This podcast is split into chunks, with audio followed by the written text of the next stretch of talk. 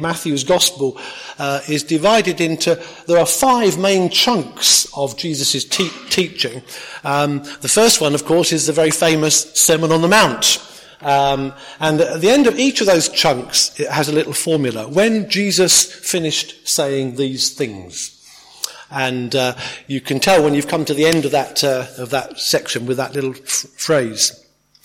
Um, so this section is kind of from about chapter 21 through to the end of chapter 25. Uh, a lot of t- Jesus' teaching, it's in his final week. So it's after the entry to Jerusalem and it's before uh, the, the, Palm Sunday and a bit, bit, before the Last Supper. So it's that week. Uh, and, and usually at Easter, we, we only focus on the Passion story, don't we? The events of Maundy Thursday, uh, Good Friday and then Easter Day. We focus on that in that week. Whereas this great big chunk of Jesus' teaching, which we don't have time to deal with uh, in, in, in, Holy Week. But that's, that's where it actually belongs. So um, we uh, have here a series of three parables, and last week Mike, um, Mike dealt with the first parable, which is about the, the obedient and the disobedient son. And, uh, and then he looked at the parable of the of the the tenants in, in the vineyard. And uh, uh, if you if you didn't uh, hear that sermon, there are printed copies. Actually, Mike's very well organised. Uh, there's a very good printed notes, and also it's on the on the website. You can you can listen to that. And uh, in it, Mike explained that uh, there were both parables about the disobedience of Israel.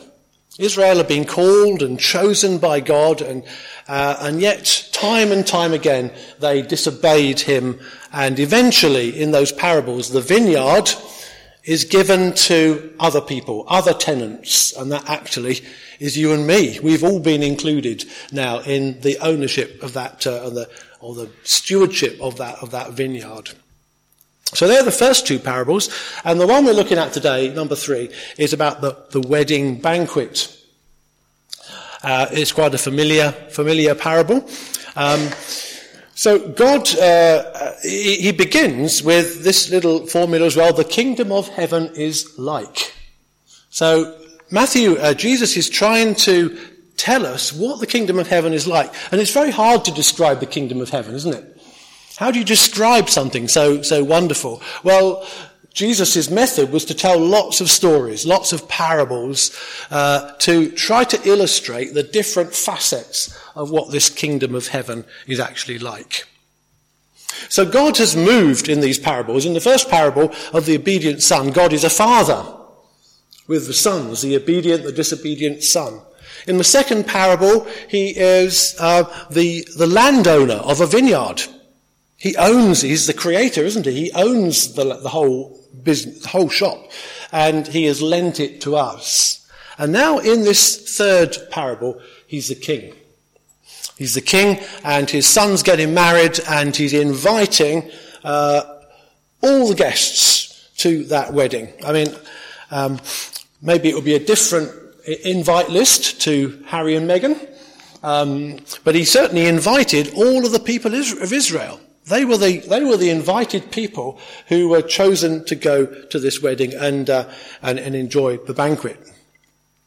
So, when the time came, the banquet is ready, he sends his servants to invite people. Now, who would the servants have been, do you think? Let's see if you're awake here. Who, who were the servants that he sent to invite people to the wedding? The prophets, yeah, the prophets all the way through the Old Testament, Moses, and right the way through all the prophets. Uh, many of them are pointing to um, this this banquet that's going to happen, and uh, to invite everyone to come. And uh, during the period in, in, the, in, the, in the promised land, the judges and the kings and all those people were supposed to point people to God the King and invite people to come to his banquet. But the people refused to come. And the word actually refused, the tense of that word, it was in what's called the imperfect, which means they repeatedly refused to come. This is not just a one-off rejection of God. This is over and over and over again. In fact, if you, if you, if you read through the Old Testament, you know, some people say that the Old Testament God is a harsh uh, and, and, a kind of um, rather merciless God. But if you have a look at it from God's perspective, He's a patient, waiting, loving Father who is longing for His children to obey Him. But over and over and over again, right the way from Genesis chapter 3, right the way through to the end of Malachi, the people disobey. And, and yet God is, is still loving them and still inviting them. Um, but there comes a point when actually uh, his patience runs out and he has to uh, try something more drastic. Now, I want to ask this question. Why would you refuse an invitation to eat? I mean, if you're going to get invited to a great nosh up, uh, you know, uh, uh, why would you refuse that? Now, I can understand the previous parable. Uh, I mean, you know, when my dad used to tell me to do things, I didn't always want to do them. You know, uh, and the one and, and the other one, you know, the workers in the vineyard, people are a bit lazy. They don't always want to work. They want to get something for nothing, especially nowadays. People seem to want to become rich for not doing very much. And, and so the workers in the vineyard decide to kill uh, the servants and take the vineyard over themselves. And, you know, I can understand that to a certain extent, but why would you refuse to go to a banquet, a free meal? And that's what it is. It's a free banquet provided by God. And yet people have still refused to go. Strange, isn't it? And so um, God sends more servants so who do you think the more servants might be? Sort of. Us, possibly. Uh, I think actually we're, we're, going to come on to that, but, but, before that, after the prophets came possibly, I mean, we, this is only conjecture, probably John the Baptist. I think probably John the Baptist was, he was the last prophet, really, that uh, he was the kind of one who stood in the gap between the Old and the New Testament, didn't he? The last prophet and the forerunner of the Messiah. God sent John the Baptist, and what did they do to him? The leaders didn't listen to him, the ordinary people did. Uh, and then eventually uh, Herod ha- has him executed and, uh, and badly treated. And then, of course, the final servant is not only a servant, but a son. And eventually, uh, you can get a bit confused here because actually the king's inviting people to the banquet with, of his son. But in, in, one sense, Jesus is also a servant who came uh, to point to that banquet, isn't he? As well as the son. He, he fulfills both roles. So, uh, God sends these final group of servants, John the Baptist followed by Jesus, and people ignored them. They said, oh, I've got business to carry out. I've, I've, just got married, so I've got to go and be with my wife, or I've got, uh, you know, bought a new car, I've got to go and try it out. Whatever it might be, they had excuses rather than go to the banquet. But others not only didn't ignore them, but actually ill-treated and killed the. If someone comes to you, to you and invites you to a banquet, you don't kill them, do you? Where's the logic in that? I, I just can't understand it. So the king, uh, the king is enraged. Uh, and uh, I mean, God, we, we need, we seem to forget that. God actually, there is a wrathful side to God as well. He is a God of love, but things make him angry. Even though we might be loving parents, sometimes things make us angry. And uh, he is so, uh, he's so enraged that he sends his army to destroy their city. And of course, we know that actually happened in AD 70 when the Romans destroyed the city of Jerusalem. And uh, the only bit that's left at the moment is the remainder of that, uh, the, the, Wailing Wall. Uh, so God actually had to execute some kind of uh, punishment. But then the king sends yet more servants. And who are these? Well, I think Mary's right. I think we're now moving to the, to the New Testament time, and, and the servants who are now sent out uh, are you and me, the apostles and their successors, to go out and invite people to take part in this great banquet, which is called uh, the gospel. Um, notice um, we're now looking to the future. We have gone beyond AD 70. We're looking now to the present and the future, uh, rather than looking back to the past of all that stuff Israel did. We're looking forward. Who to invite to your banquet? Everyone and anyone. Everyone is invited to this banquet. And, it, and just to kind of underline that, the good and the bad.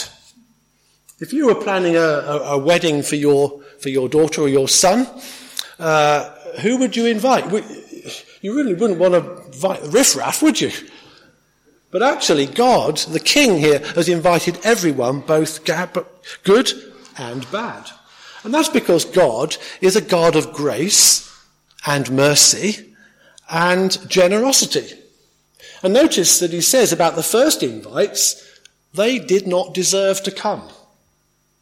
And, we need to for, not forget that. The people of Israel did not deserve any special favour. They only had grace that God loved them because he had chosen them. It was his idea to, cho- to choose a new people based on Abraham, and that was God's wonderful saving idea. They didn't deserve it. And their actions, many of them, showed why they didn't deserve it. Now, notice that the parable echoes some of the themes of the previous parables. Um, let's just have a look. The, the, the inviting people uh, and trusting people and giving them a chance, and then uh, they, they turn it round against the king, they turn it round against the landowner, or the son disobeys his father. Um, there are similar themes in all of these parables, but it now extends from the vineyard, which is an earthly kingdom, it's now extending the kingdom to the kingdom banquet, which is a heavenly kingdom. It's now moving from the past to the future and the end times and, and the present times.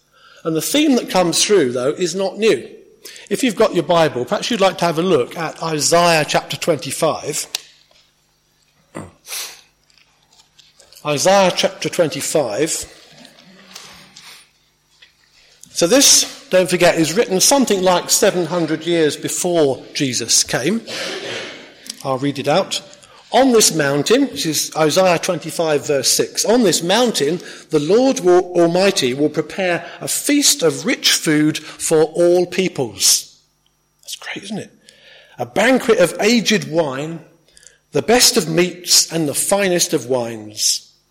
On this mountain he will destroy the shroud that enfolds peoples, the sheet that covers all nations. He will swallow up death forever. The sovereign Lord will wipe away the tears from all faces, and he will remove the disgrace of his people from all the earth. The Lord has spoken. And then in that day they will say, surely this is our God. We trusted in him and he saved us. That's a wonderful image of the banquet, the messianic banquet that God has prepared, predicted 700 years before Jesus came. And surely uh, these parables are picking up that theme. Isaiah 55, come all who are thirsty, come to the waters and drink. There's another invitation to anyone to come to drink from this banquet. And then of course the Passover supper was the most important meal in the whole of the Jewish calendar when they rec- recognized and remembered the rescue from, e- from Egypt, um, a regular Passover. And Jesus came and took that Passover and made it into the Lord's Supper.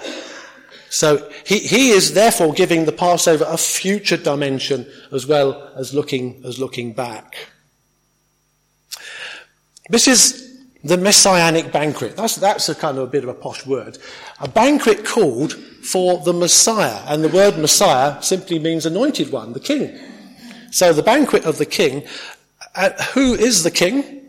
Well, if we look back earlier in Matthew's gospel, when Jesus is questioned um, about why his disciples don't fast, uh, why they're f- still feasting rather than fasting, um,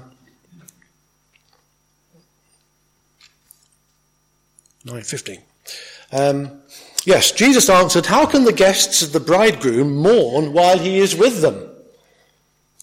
The time will come when the bridegroom will be taken from them, then they will fast. Jesus is saying, I am the bridegroom.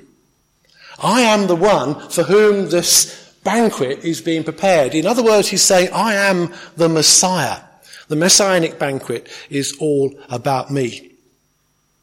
And to this banquet, all of Israel were invited, although many refused.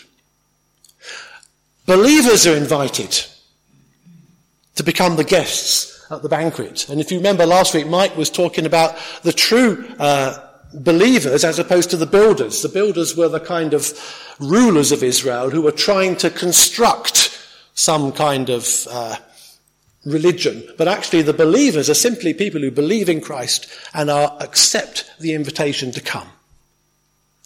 We become the guests at the banquet, but we become more than that. If Jesus is the bridegroom, we are the bride. Now, chaps, that sounds a bit strange, doesn't it? Um, but the church, God's chosen people, um, is described as the bride of the bridegroom. So we're not just guests, we're invited as the bride. Now, I've done most things at weddings. I've been a, a bridegroom once. I've been a best man two or three times. Uh, I've conducted probably about 20 or so weddings in my ministry. Um, I've played music at a wedding. I have, um, um, I've, I've, been a photographer at a wedding quite a lot of times. So I've done all those kind of things, but I've never been a bride or a bridesmaid.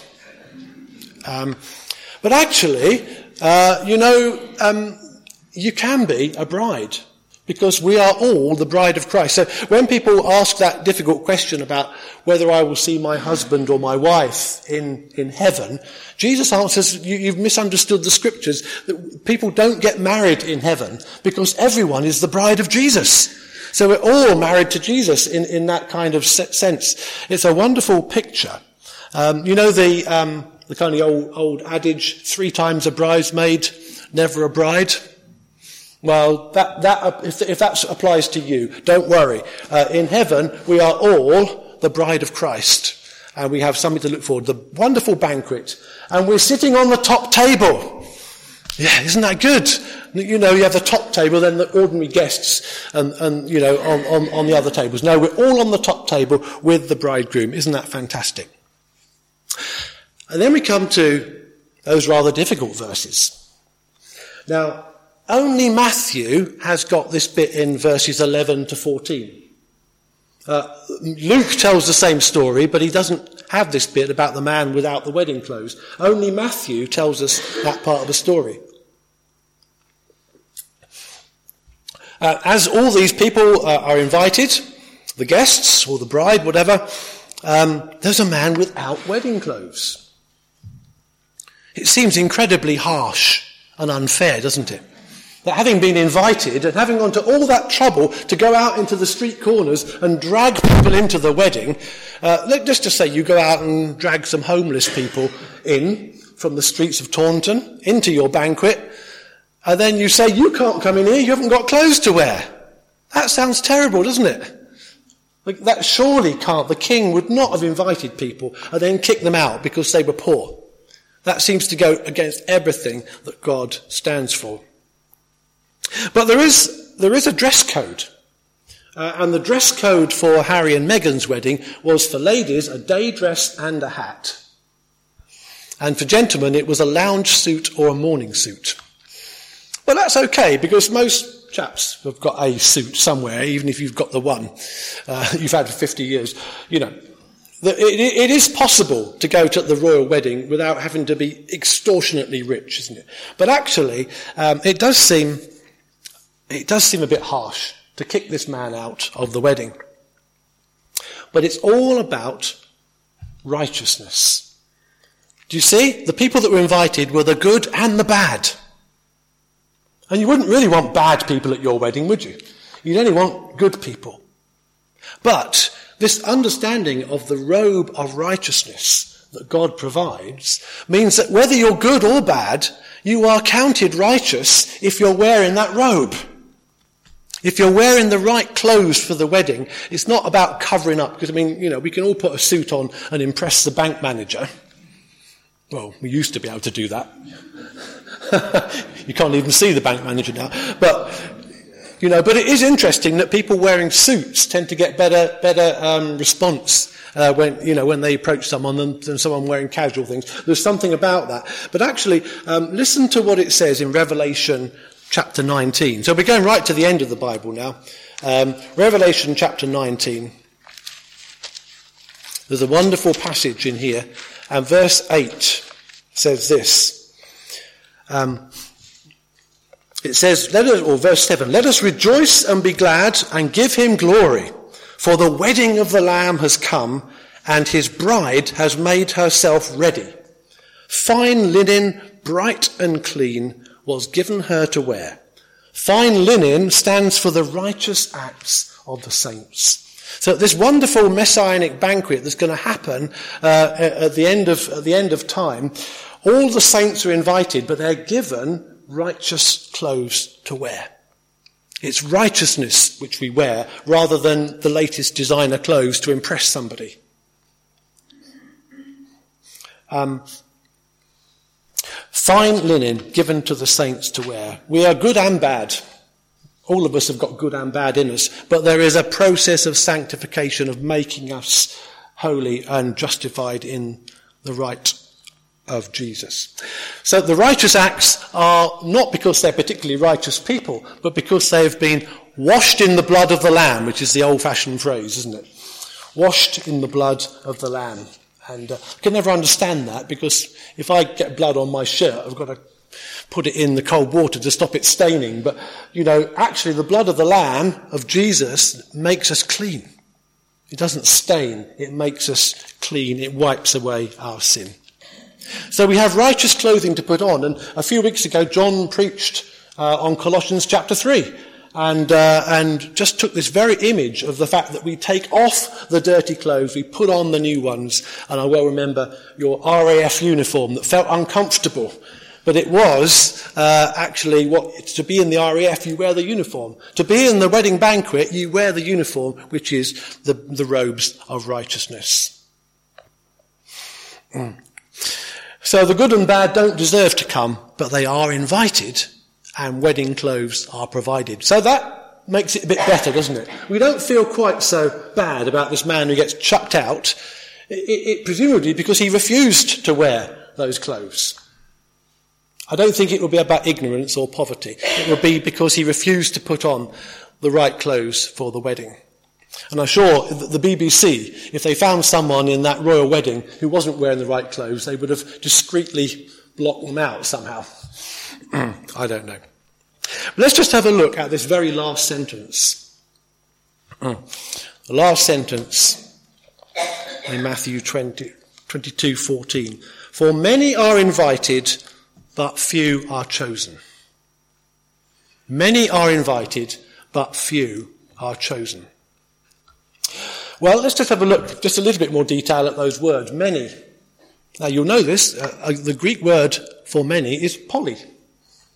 So, you know, you've got um, polythene, it's got a multiple, anything with poly in it means uh, many. Uh, if, you, if, you, go to, to Greece, there's, there's, a very useful little phrase you can use. It's polycolor. Everything's good. So, polycolor, everything's good, um, is quite useful. It's like kind of no worries kind of thing. Um, the other word, few, do you know what that is? Oligo. So an oligarch is somebody where the power is resting with a few. So oligarchs are just a small number of extraordinarily rich people who exercise power. So the word poly means many, but it can also mean everyone. So if I say polycolor, everything is good. Uh, and f- oligo, few are chosen. Now, this word is, is not meant to emphasize the small number of people who, who are saved. Uh, you know, if you if you talk to um, our friends, we'll know about the Jehovah's Witnesses. Um, they they have this kind of belief uh, that only a certain number of people are saved. Well, um, that's not what this is meant to be. It's meant to be. It's not emphasising the smallness of the number, but it's contrasting it with the number called. Everyone is called. Everyone is invited, but only a few, only a smaller number actually accept the invitation. So, you know, this idea of God who, who, who, who calls some and, and, and damns others, that doesn't work with this verse. Everybody is invited. If they don't come, if they don't wear the right clothes, it's their choice. And God eh, didn't go, oh, the king did not go after the person who said, I'm going to go off on my business. He just let him go. So here's the question. Have you accepted the invitation? If the invitation is to everyone to attend this wonderful banquet, have you accepted the invitation? The second question is, if you've accepted it, are you wearing the wedding clothes, the robes of righteousness? Or are you hoping that your old suit is going to do? Even if you took it to the dry cleaners, it won't do. You've actually got to wear the robe of righteousness that God provides. And then the third question is this. Are you handing out the invitations? Or do people out there think that coming into the kingdom, uh, being a Christian is just for, oh, just for them? Or do they realize actually that they're invited too? Mean, people have got all sorts of reasons why they might refuse that invitation. And I think uh, evangelism is very hard in our society because people think they've got everything. They think that they are good enough and they don't need this crutch of Christianity. But actually, what they don't realize is that they do need the robe of righteousness and it's free. And the invitation is made to them as it is to us. So there's a challenge there both for us in accepting this invitation and, and us in our outreach, in our willingness. Do we talk? I mean, we've got these lovely papers that Peter's got. Maybe there are opportunities for um, us to invite people. And, and we do that in a natural kind of way. Some I'll just finish with this. There used to be um, a training thing called um, Good News Down the Street. Did you ever come across that? It was back in the 1980s when Karen and I hadn't been married very long, and it was a training program that came to the churches to get people out sharing the gospel. And there were some wonderful, funny sketches in it, uh, which showed how it shouldn't be done. And there's one occasion about a man who's knocking on doors in your street, and a man knocks on the door, and the, the, the, the householder's up in the loft. So this, this man, the evangelist, comes in and he climbs up the loft ladder and, and he pokes his head into the loft, and there's a man sorting out his loft, and he says, Have you been washed in the blood of the Lamb? Now, of course, we know what that means, but this chap hadn't got a clue. And it was just demonstrating how, when we do invite people, are we using language that people understand? Are we being real and, uh, and authentic, or are we just uh, expecting people to understand something which they've got no idea about. But anyway, there is an invitation that needs to go out, and the servants today are us. And I suggest that we just are quiet now and uh, we might uh, just pray. Let's uh, have a, a few minutes of silence. If anyone wants to pray out loud, that's fine. If you'd like to pray quietly, uh, that's absolutely fine as well.